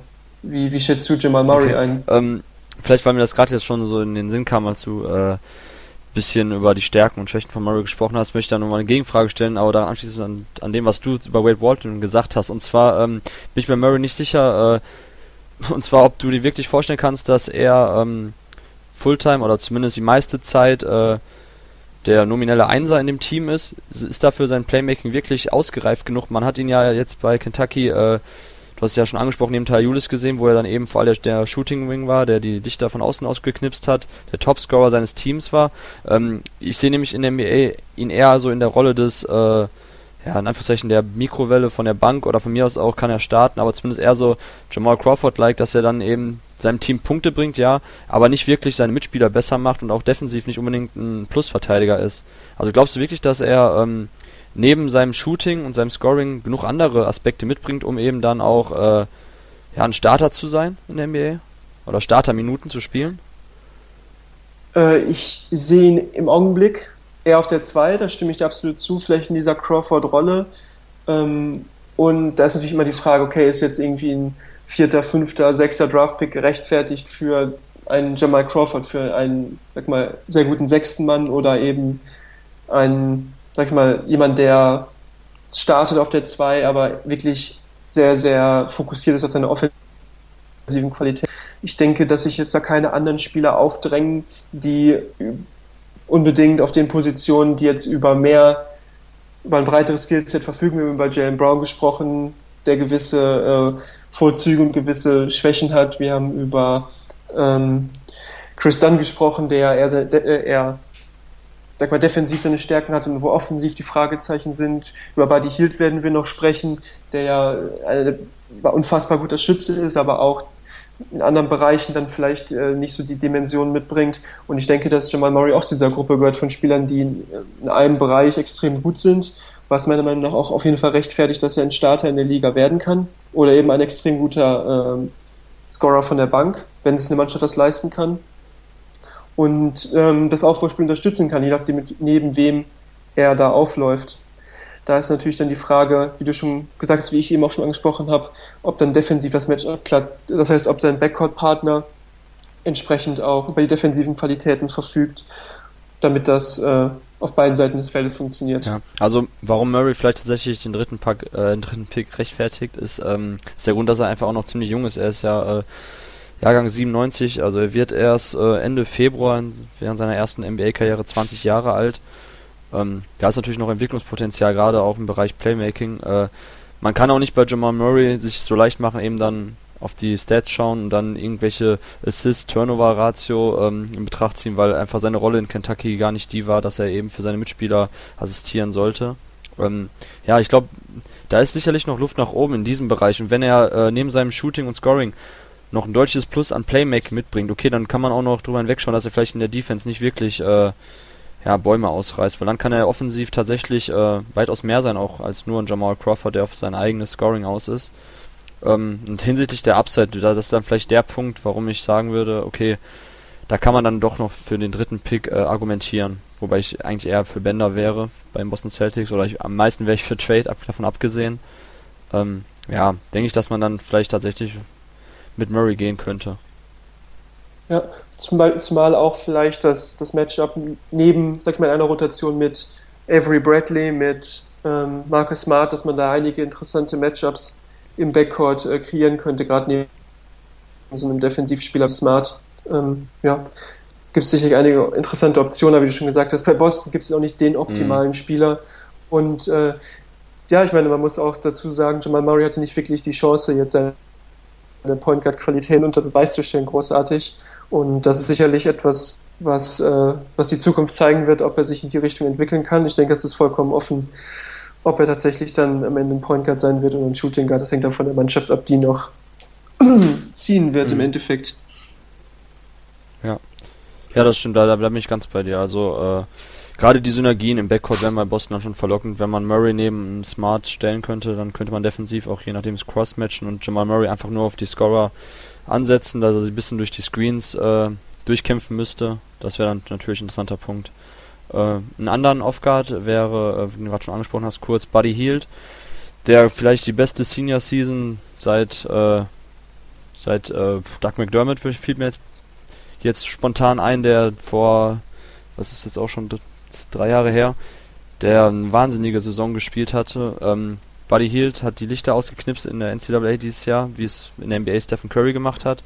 Er war letztes Jahr ein spätes First-Round-Talent, so Ende der ersten, Anfang zweite Runde wurde er als nach seiner Junior-Saison angesehen. Ja, und jetzt sprechen wir von Buddy Hield, dem, ja, manche sehen sogar ihn bei den Lakers als Number 2-Pick. Das, ja, was, was hältst du davon? Das ist ja wirklich eigentlich, äh, liegt das an der oft zitierten schwachen Spitze in dieser Draft-Class, dass man von Buddy Hield als zweiten, dritten Pick, vierten Pick spricht? Weil, also, Buddy Hield ist ein sehr interessanter Fall, würde ich sagen, weil eigentlich er bringt etwas mit, also eine, ein Skill, der gefragt ist, Shooting, und das bringt er auf einem unfassbar hohen Niveau mit, definitiv. Er hat nicht die, äh, er hat eine leicht unorthodoxe Wurftechnik, aber die trifft einfach effektiv. Und, ähm, ja, bringt er denn genug andere Fähigkeiten mit, äh, dass man ihn an zweiter, dritter, vierter Stelle ziehen sollte? Mm, ja, bei der zweiten Stelle wäre ich etwas skeptisch, auch wenn man sich den aktuellen Backcourt anschaut, ob das jetzt, ob jetzt Buddy Hield und die Angel Russell jetzt der perfekte Backcourt wären, kann mal äh, dahingestellt lassen. Aber ich denke, dass er diese eine Qualität schießen, die ja auch so wichtig ist in der NBA, so gut beherrscht, dass ähm, eine höhere Lot Lottery-Position aus meiner Sicht durchaus gerechtfertigt ist. Ähm, er ist natürlich extrem eindimensional, was, was, ähm, was dieses Schießen angeht, wenn man jetzt auf die NBA guckt, also was er im NBA-Team aktuell bringen kann. Das heißt, er ist jetzt ja noch nicht der, er hat sich zwar verbessert als Ballhändler, als Wurf, ja, Shot Creator, Shotmaker, ähm, aber ist jetzt nicht der klassische Spieler, der dann aus der Isolation in der NBA extrem viel kreieren wird ähm, zumindest jetzt nicht, das kann sich alles noch entwickeln. Wir sprechen ja immer noch, obwohl er ja zu den älteren Spielern gehört, mit 22 immer noch über entwicklungsfähige Spieler. Er ist auch nicht der Lockdown-Verteidiger und war auch eher einer der schwächeren Passgeber. Insofern sicherlich auch einige ja, Minuspunkte, die man da auffüllen kann. Aber ich denke, durch seine Fähigkeit, Würfe einfach zu treffen, ähm, das macht ihn schon extrem wertvoll, wenn er in die richtige Situation kommt. Eine Mannschaft, die vielleicht Shooting braucht, Minnesota, Boston, das sind Mannschaften, wo er, denke ich, eine Rolle erfüllen kann, die ganz, ganz dringend dort gesucht wird. Und da es eben auch keine perfekten Alternativen gibt in, äh, in dieser Draft, denke ich, dass es da ähm, auf jeden Fall gerechtfertigt ist, ihn da ähm, dort zu sehen, wo er jetzt auch teilweise diskutiert wird, nicht unbedingt an zwei, aber zumindest dann so auf den darauffolgenden Positionen unter den ersten zehn, denke ich, dass er da schon einiges mitbringt. Also ich bin auch äh, eher auf der Pro-Buddy-Seite würde ich mich eher okay. einordnen. Also man muss aber kann vielleicht auch ein bisschen noch noch die Nachwirkungen sein dieser der, der College Basketball Saison. Ja. Also man muss dazu sagen, dass Buddy Hield sich glaube ich selber bei den Lakers äh, ins Gespräch gebracht hat. Sollten sie tatsächlich äh, auf Simmons oder Ingram verzichten an zwei, das wäre schon äh, das wäre schon wirklich wow. Ähm, ja, bei Hield ist halt, es ist die Frage, er muss ja noch etwas neben Shooting bringen, um sich langfristig äh, in der NBA zu etablieren, weil es gab ja einige Shooter, auch Doug McDermott war ein grandioser Shooter im College, der sich jetzt auch bei Chicago noch nicht wirklich durchsetzen konnte, weil er eben äh, ja defensiv ein bisschen noch in diesem negativen Tweener Image feststeckt, weil heutzutage wird zwar viel von defensiver Variabilität gesprochen, aber wenn man eben tatsächlich nicht wie Green noch äh, stark genug ist, um dann Fünfer oder Vierer zu verteidigen und auch schnell genug für kleinere Gegenspieler, dann wird es halt schwierig. So, und bei Hield ist die Frage, kann er entweder defensiv stark genug sein, um eben äh, seine Einsatzminuten da zu rechtfertigen, dass er offensiv eben dann ja, in Anführungszeichen Inselbegabter ist, aber eben defensiv stark genug, um seinen Gegenspieler, äh, um dessen Kreise einzuengen. Oder ist er eben vielleicht ein sekundärer Playmaker? Kann er vielleicht auch den Ball am Boden bringen? Kann er seine Gegenspieler auch, äh, kann er den Closeout attackieren, wenn er Offball agiert? Kann er vielleicht dann auch nochmal ähm, ein paar Assists mehr verteilen, als er es jetzt zuletzt bei, äh, Oklahoma gemacht hat, wo da, wobei da seine Aufgabe ja auch eindeutig nur im Scoring lag?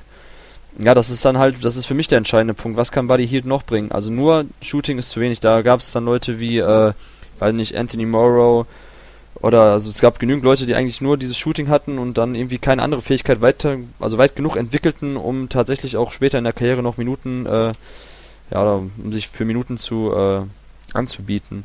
Das ist für mich die Frage. Also sein Shooting so verlockend und äh, dass er so hoch gerankt wird, ist dann schon interessant. Ich sehe ihn, also ich habe ihn für Minnesota gepickt, weil er einfach, der, dem Fit war jetzt zu verlockend für mich. Aber ich bin nicht wirklich 100% sold bei Hield.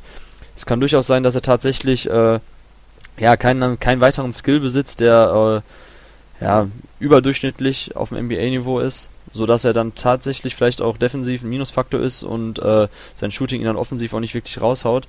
Bei Minnesota passt eigentlich dann ganz gut neben Leute wie Zach Levine und Ricky Rubio, die eher defensiv ihre Stärken haben. Man könnte ihn dann vielleicht crossmatchen eben, was wir auch schon bei anderen Leuten angesprochen hatten, die defensiv eher nicht so stark sind. Ja, und wenn ein Team Spacing braucht, dann ist Buddy Hield äh, ja eigentlich ein sehr interessanter Neuzugang. Und man muss dazu sagen, er hat sich in jedem College-Jahr, gerade in den letzten zwei Jahren, so eklatant stark entwickelt in verschiedenen Bereichen. Im letzten Jahr war es meiner Meinung nach seine, ähm, seine Aktion mit der Offhand. Vorher war er wirklich nur auf seine rechte Hand spezialisiert, jetzt kann er auch mit der anderen Hand kreieren, dribbeln. Also ähm, ja, wenn das so weitergeht, trotz seines hohen Alters, in Anführungszeichen, äh, dass sich in den nächsten Jahren stetig entwickelt, dann glaube ich schon, dass er zumindest vielleicht, äh, ich glaube eher, dass er noch ein sekundärer Playmaker sein kann. Und defensiv wird er für mich auch mittlerweile ein bisschen, ist ein bisschen underrated. Ich glaube schon, dass er da zumindest im 1 gegen 1 etwas sein Mann stehen kann und nicht einfach ständig äh, ja, an die Wand gespielt wird. Ja. Doch, ich denke auch, was du schon gesprochen hast mit Closeouts attackieren und so, ich denke, dass er dafür, dass er durchaus sich in dieser Richtung äh, adäquat entwickeln kann. Okay. Ja. ja gut, dann kommen wir jetzt von den Off-Guards zu den Flügelspielern. Und da habe ich dann im Endeffekt auch nur eine Frage, die aber mehrere Prospects umfasst. Und zwar habe ich, hab ich irgendwie jetzt ein interessantes Rennen für mich ausgemacht in der Mid-First Round bis ja, Ende der ersten Runde zwischen, ähm, ja, zwischen mehreren Flügelspielern, die alle verschiedene Fähigkeiten mitbringen, sei es äh, Shooting, Playmaking, Defense, sei es äh, Hustle Plays, Athletik, was auch immer. Da hat man verschiedene Spieler, die verschiedene äh, Aspekte des Basketballspiels erfüllen. Und jetzt die Frage, wen man wo bevorzugen sollte, wen man wo anordnet. Und zwar sage ich mal kurz die Namen. Einmal Denzel Valentine, Timothée Luvavu, Torian Prince, Patrick McCarr, DeAndre Bambry und Malik Beasley. Das sind die Jungs, die ich irgendwie so in diesem, ja, 15 bis 30, in dieser Range ungefähr sehe. Ja, wer hat für dich erstmal das meiste Potenzial von diesen Jungs? Und eben bei welchen Team Needs, also wenn ein Team Defense braucht oder Shooting oder Playmaking, sollte welche Mannschaft dann welches Talent auswählen. Vielleicht dann zuerst von dem Potenzial. Wer von den angesprochenen glaubst du hat die produktivste, beste NBA-Karriere? Sehr spekulativ, ich weiß, sorry. ja. Also ich denke, ich bin ja der Überzeugung, dass, dass Denzel Valentine, wenn er, wenn der richtigen Situation landet und wenn sich jetzt die, auch bei ihm die Verletzungssorgen als unbegründet herausstellen, dass er auf jeden Fall von diesen Spielern, dass er ein solider NBA-Spieler sein sollte, wenn, wenn er richtig eingesetzt wird, dass er viele Fähigkeiten hat, auch wenn er viele Fähigkeiten nicht besitzt, die in der NBA gefragt sind, dass er Fähigkeiten hat, die er in einem guten Team, bei einem Contender vielleicht ähm, gewinnbringend einsetzen kann. Insofern, wie würde ich ihn zuordnen? Sicherlich nicht äh, im Bereich der Athletik, sondern eher dann im Bereich, klar, Playmaking, Variabilität, Shooting mhm. auch. Äh, das ist sicherlich, ich meine, du hast, kennst ihn wahrscheinlich noch besser als ich, du hast sicherlich äh, ja fast den absoluten Großteil seiner Spiele gesehen. Und ähm, wenn jetzt wirklich keine, keine schwerwiegenden Kniegeschichten dazwischen kommen, denke ich, dass ich mir bei ihm keine großen Sorgen machen würde. Er wurde jetzt relativ spät auch für den Green Room noch nominiert, ebenso wie äh, Luvavu, mhm. was denke ich nur bestätigt, dass sein Draftwert relativ hoch ist, wenn er als quasi ausländischer Spieler ähm, auch eben in diesem Green Room einbestellt sind, dann will sich der NBA ja auch nicht da jemanden hinsetzen, der dann ewig da äh, noch hockt.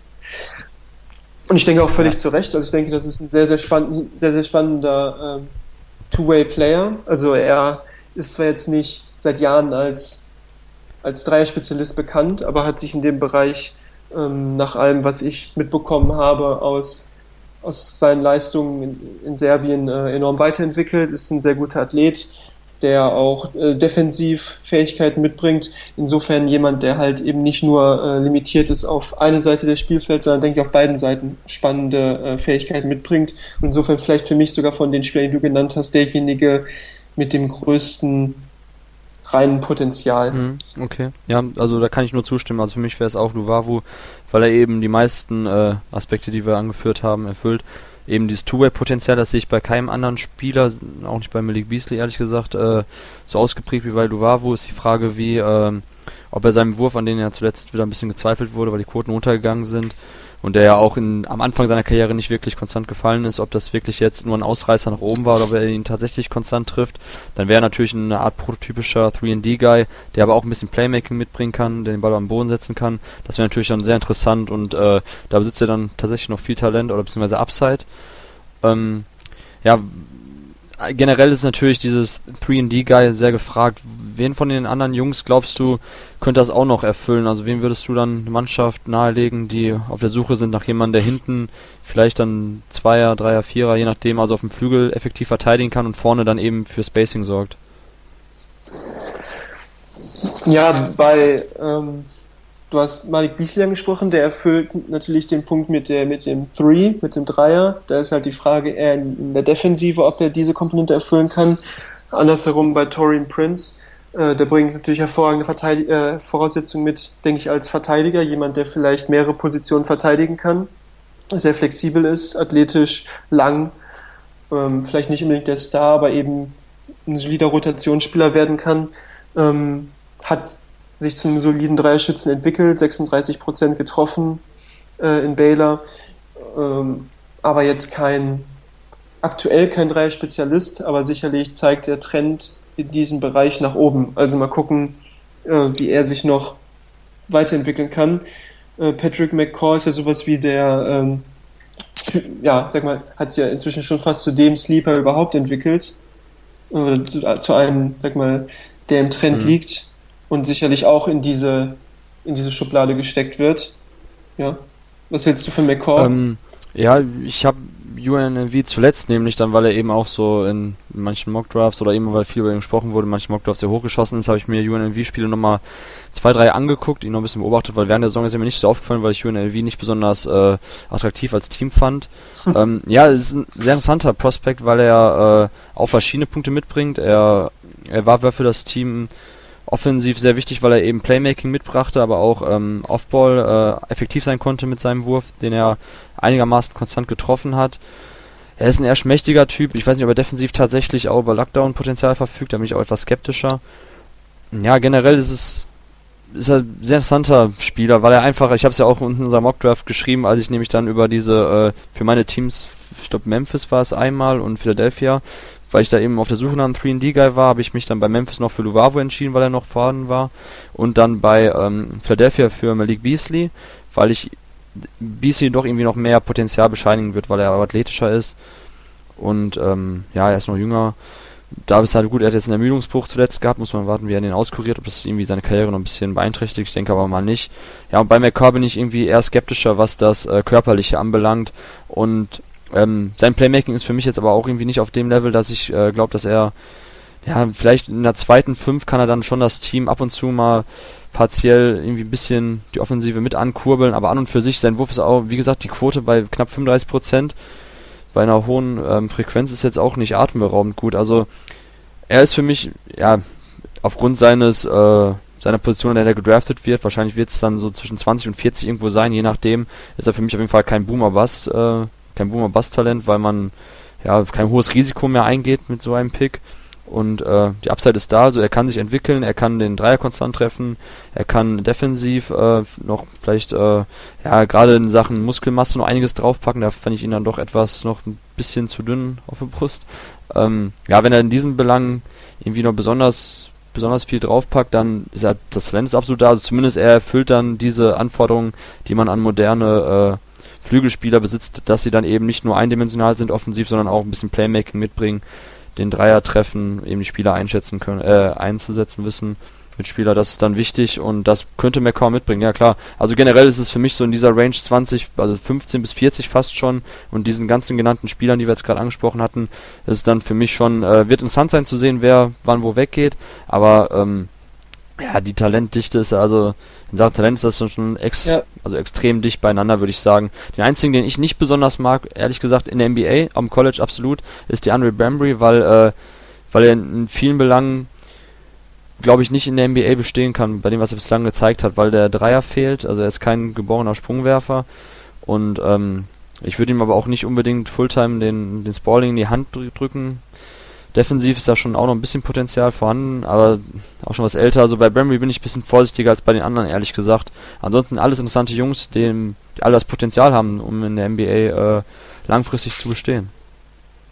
Ja, und wenn wir über 3D-Guys reden, in der Region 15 bis 40, soll man natürlich auch nicht Paul Zipser ja, das vergessen. Stimmt, ja. Aber das nur, das nur an, am Rand. Also ich denke, dass er zumindest auch in diese Schublade hineingehören würde und vielleicht sogar auch dann in dieser ja, also Region also zumindest am Ende dieser ja, Region. absolut, absolut. Also bevor wir jetzt zu unserem letzten Punkt zu den Big Men kommen, ähm, kurz noch zu Deutschland, Paul Zisper, weil er eben wirklich da reinpasst. Den habe ich auch ein bisschen, äh, habe ich etwas vercheckt, dann eben ihn aufzunehmen, weil er eigentlich ja auch, äh, ich meine, wir kennen ja ganz gut aus der Nationalmannschaft oder aus der BBL, weil er ja eigentlich auch effektiv mehrere Positionen verteidigen kann. Er ist athletisch genug, er ist groß genug, er ist kräftig genug, er trifft den Dreier. Das ist ja eigentlich auch, das ist ja auch der Grund, warum viele ähm, viele Draft-Experten so von Paul Zipser ähm, schwärmen, obwohl er auch schon jetzt was älter ist, äh, wenn man hinsichtlich Upside schaut.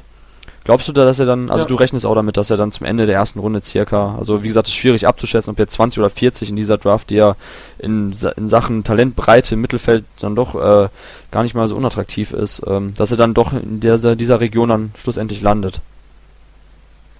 Ja, wenn man den dem glauben kann, was man, was man dann vernimmt. Draft Express hat ihn dann 32. Ich denke, die sind ja eigentlich ein ganz guter Gradmesser.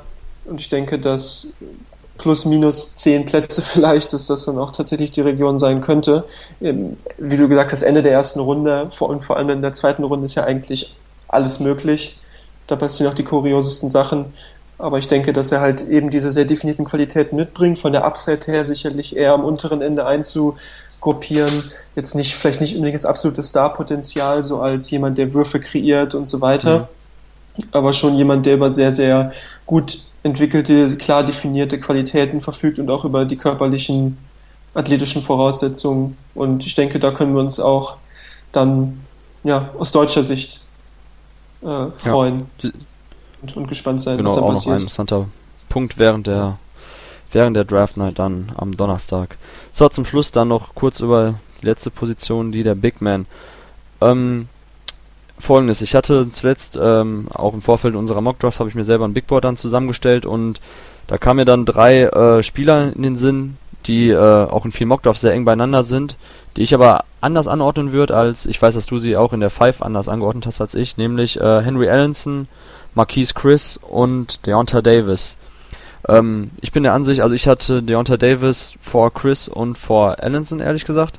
Ähm, weil ich bei Allenson die Problematik in der Defensive sehe, auch wenn er jetzt nicht völlig äh, unathletisch oder nicht besonders mobil ist, aber trotzdem ist es eher so, dass ich ihn der Pick-and-Roll-Defense äh, ja, das war ja wieder das, was jetzt zuletzt auch groß äh, thematisiert wurde während der Finals im Fall von Kevin Love, der ja ein bisschen so Henry Allenson als Kevin Love Light Version verschrien ist, äh, dass das eben problematisch ist, ihn auf der Platte zu halten auf höchstem Niveau, wenn er ständig in Pick and Rolls involviert wird und eben nicht nicht fähig ist zu switchen oder vor dem gegnerischen Guard zu bleiben. Ähm, ja, wie siehst du das? Ich weiß, dass du Henry Allenson da eigentlich magst. Ich mag ihn auch als Basketballer, aber wie siehst du sein NBA-Potenzial? Das ist wirklich, ja, also teilst du meine äh, Ansicht hinsichtlich seiner ja, Pick-and-Roll-Problematik defensiv? Äh, ja, abs absolut. Also ich meine, dieser Kevin Love-Vergleich drängt sich, drängt sich ja quasi auf. Also wenn man ihn sich anschaut, nicht, nicht nur, weil es jetzt wieder, wenn man jetzt zwei kräftige weiße Big Men vergleicht, sondern einfach auch ähm, die Tatsache, dass er ja klassischerweise natürlich von seiner Statur her jemand ist, der am Zonenrand eigentlich gut aufgehoben ist, äh, ich denke, offensiv gibt es da viel, was man äh, positiv hervorheben kann. Äh, seine Fähigkeiten, ja, in Korbnähe zu agieren, auch wenn er jetzt nicht der längst oder der, nicht der, also schon die körperlichen Voraussetzungen nicht der explosivste Finisher jetzt ist oder Springer, aber jemand, der kräftig ist, gute Hände hat, aber auch mit dem Gesicht zum Korb spielen kann. Seine Dreierquote war jetzt nicht überragend, aber ich denke, die meisten Leute sind sich auch einig, dass, dass sein Wurf zumindest gut aussieht. Und das ist ja schon mal ein guter Anfang. Ähm, und dann klar, die Frage, die sich aufdrängt, ist, wie ist das abzuwägen gegen seine defensiven Schwierigkeiten, die sich auch schon mhm. andeuten. Einerseits ist er kein richtiger elitärer Ringbeschützer mhm. und auf der anderen Seite im Pick and Roll vielleicht noch das größere Problem, dadurch, dass er jetzt nicht die schnellsten Füße hat, ebenso wie man es von Kevin Love auch gewohnt ist, ist er eben wie Love, ähm, zumindest zu Minnesota-Zeiten, so ein guter Scorer, Rebounder, dass man diese def defensiven äh, Geschichten, ja, dass er die dann sozusagen auch in Vergessenheit geraten lässt. Ähm, ja, ich denke mal, nie kann ich erwarten, dass er jetzt wie Kevin Love mehrfacher All-Star wird, ähm, sondern dass sich halt beides eventuell dann äh, die Waage hält. Ich, du hast den Five-Artikel angesprochen, hm. ich musste mich für fünf Big Men entscheiden und es, es ist eine enge Gruppe. Allenson, ähm, Deonta Davis, Chris hast du angesprochen, Scala Bissier, den ich auch mit reingenommen habe. Das sind so Spieler, die ich irgendwie in einer Kategorie gesehen hatte. Ivan Rapp war ja zu dem Zeitpunkt ähm, noch, äh, also ja. als ich den Artikel geschrieben habe, noch ein Kandidat, über den ich damals nachgedacht habe. Alle mit, alle fünf Spieler mit sehr, sehr unterschiedlichen Fähigkeiten. Manche eher offensiv veranlagt wie Allenson, manche eher, sag ich mal, defensiv veranlagt wie Deonta Davis, der sicherlich, was jetzt Ringbeschützer angeht, äh, das ja, das beste Beispiel ist in dieser Draft, wenn man jetzt jemanden sucht, der, der als Shotblocker auftritt. Aber der ist dann eben in der Offensive bisher sehr limitiert als Finisher, sage ich mal. Und jetzt nicht äh, dort halt nicht so veranlagt wie Allenson. Insofern hat man hier überall Trade-offs, dass es Spieler gibt, die äh, gewisse Fähigkeiten in einem Bereich haben, im anderen Bereich dann äh, entsprechende Defizite aufweisen. Und das ist auch der Grund, warum diese Spieler dann eher in dieser 10 bis 15er Region äh, auftauchen. Ähnliches geht ja auch für, äh, für Sabonis, hm. Domantas Sabonis, der auch einige sehr gute Qualitäten mitbringt, gutes, eine gute Grundausbildung, Spielverständnis, ein exzellenter Rebounder, ein, ein super Kämpfer, aber jetzt, äh, sage ich mal, jetzt nicht so der, äh, ja, also nicht kein überexplosiver Athlet und auch kein, bisher kein übermäßig äh, gefährlicher Distanzschütze. Ähm, also alles, alles Spieler, die in einigen Bereichen Qualitäten haben, in anderen Bereichen sicherlich noch Luft ja. nach oben. Ja, ich, ich denke mal, man sollte auch nicht äh, zu stark immer auf das aktuelle Geschehen in der NBA schauen, weil ähm, NBA sich halt auch stetig wandelt und man hat ja auch jetzt im Endeffekt nach dem Cavaliers-Sieg gesehen, dass es ähm, vielleicht auch dann nicht immer perfekt ist, wenn man eine Mannschaft hat wie Golden State, wo man eigentlich immer sagt, das ist perfekt, wenn äh, von der 1 bis zur 5 kann man switchen, man kann äh, ich weiß nicht, man kann total variabel spielen, auch offensiv. Verschiedene Spieler können das Pick and Roll als Ballhändler ähm, angehen. Ähm, ja, jetzt haben wir gesehen, dass vielleicht sogar Bogut gefehlt hat, also eher ein klassischer Big Man, der den Korb hinten zumacht. Ähm, von daher ein Spieler, der öfters mal mit diesen, diese Bogut-Kategorie gestoppt wird, ist ja auch Jakob Pörtl, der vielleicht dann auch der interessanteste Ringbeschützer ist, also im klassischen Sinne. Ähm, Deontay Davis hast du jetzt auch nochmal angesprochen. Ich habe ja als Michigan State Spartans-Fan äh, tatsächlich so gut wie alle Spiele von ähm, Davis gesehen, der jetzt nach seiner ersten Saison schon wieder East Lansing verletzt, übrigens der erste nach Zach Randolph. Ähm, eigentlich nicht unbedingt äh, von Tom Izzo gern gesehen, wenn er seine Schützlinge ähm, frühzeitig wieder Richtung NBA abgeben muss. Aber er hat auch gesagt, dass er schon damals bei dem äh, Commitment von Deonta Davis äh, pro Michigan State sicher war, dass er nicht für vier Jahre oder drei Jahre ähm, am College bleiben wird. Ähm, ja, du hast die Offensive noch von ihm angesprochen was mir gar nicht so aufgefallen ist jetzt während der Saison, weil da habe ich bei, also bei den Spartans achte ich dann auch irgendwie eher so auf, äh, auf das Spiel allgemein, nicht unbedingt auf einzelne Spieler oder auf deren NBA-Upside. Ähm, ist mir jetzt eher aufgefallen, als ich ihn nochmal jetzt für äh, Basketball.de beobachtet habe. Und zwar, dass er durchaus eine äh, interessante Pick-and-Pop-Option sein kann, weil er einerseits einen ganz annehmbaren Sprungwurf besitzt, andererseits eben auch ein sehr guter Screener ist, am Perimeter äh, mobil genug ist, um auch mal einen Block zu slippen und da eben auch variabel zu sein, dann auch eben dann zum Korb abzurollen. Ähm, ja, er ist noch recht eindimensional, was sein Postplay angeht. Also er hat da immer so diese, diesen klassischen ähm, rechten Hakenwurf, den er anbringt, immer mit denselben Dribblingμπewegungen, äh, setzt er sich dann oder beziehungsweise bereitet er diesen Hookshot vor.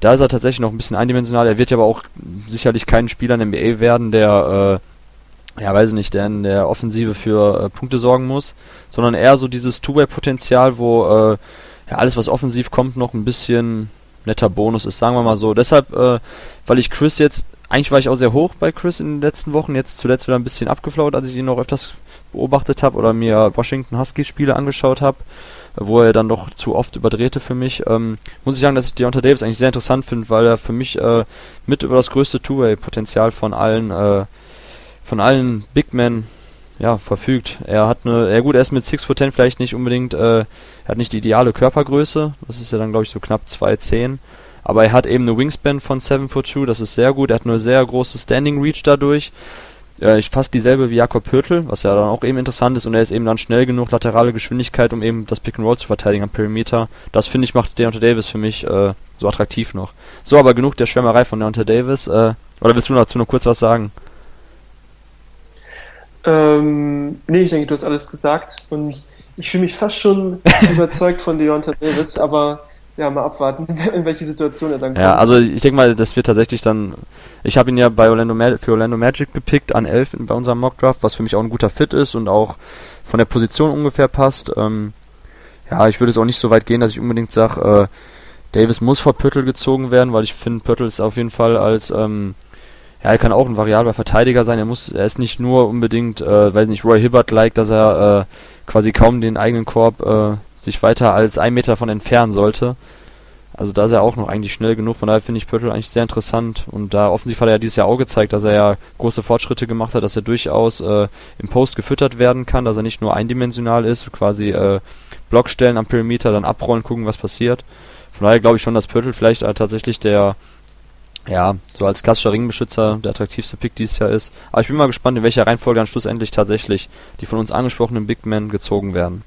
So, zum Abschluss. Wir haben es so gut wie geschafft. Meine letzte Frage. Ähm, worauf freust du dich am meisten oder was ist für, für dich am spannendsten? Worauf wirst du achten bei der Draft? Beziehungsweise achten ist jetzt das falsche Wort, sondern eher, ähm, was sind für dich im Vorfeld interessante Punkte, wo du dann eben, ja, was für dich dann spannend ist, ist zu beobachten, wie es dann schlussendlich kommt. Was ist, abgesehen natürlich von Number One Pick Ingram Klar. versus Simmons? Ja, Number One ist, ist natürlich sowieso immer die, die Frage schlechthin. Nummer drei finde ich unfassbar mhm. spannend, was die Celtics machen, weil sie in so viele Richtungen gehen können. Ich meine, wenn man sich die Mockdrafts anguckt, die so kursieren, alle haben jemand anderen und es ändert sich auch jeden Tag. Ne? Und das liegt natürlich auch mit daran, dass äh, ja auch Trades immer noch mit dazu zählen und keiner keiner passt jetzt optimal in die Mannschaft oder ist jetzt ganz klar talentierter als die anderen. Ich denke, da gibt es so viele Möglichkeiten, in die, so viele Richtungen, in die die Celtics gehen können. Vielleicht wird es ja ein, ein, Trade, den man jetzt noch gar nicht auf dem Schirm hat. Insofern ist das, denke ich, auch der Pick, der mitentscheidet, was danach passiert. Ne? Weil der Boston-Pick dann direkte Auswirkungen hat auf Phoenix, auf Minnesota genau. und so weiter. Das ist die eine große Frage. Und dann sicherlich diese kleinen, sag mal, Vergleiche, Duelle, Position, über die wir gerade gesprochen haben. Die Big Men haben wir zuletzt genannt. Wer wird zuerst gezogen? Wer, wer kommt zuerst? Murray, Heald, äh, Chris Dunn, das sind immer so dann die, die, einzelnen, die einzelnen Fragen, wo man dann auch immer gespannt natürlich guckt, was die GMs meinen, ja, wie sie das abwägen. Mhm. Und dann immer die einzelnen Spieler, für die man sich aus verschiedenen Gründen interessiert, weil sie am College äh, Freude bereitet haben, wie ein Hewlett zum Beispiel oder äh, ja, Bryce Johnson, was mit Bryce Johnson passiert, Paul Zipser natürlich, jemand, den wir im Blick haben, weil der auch natürlich viele von unseren Zuhörern bestimmt äh, auch mit interessiert. Und dann die große Frage ist, äh, schaffe ich es äh, bei Twitter zu vermeiden, schon vorher mitzubekommen, wer gezogen werden wird durch diese äh, unsäglichen äh, ja, Voibombs. Ja, und, und sonstige, äh, sonstige Leaks. Also da möchte ich auf jeden Fall die, die jetzt noch zuhören, bitten, dann äh, das dann nicht weiter alles äh, an uns weiterzuleiten. Sonst sinkt das, also für mich das Spannende ist ja nicht zu wissen, was passiert, bis dann der, äh, bis äh, der Commissioner dann auf die Bühne tritt und es verkündet. Ja.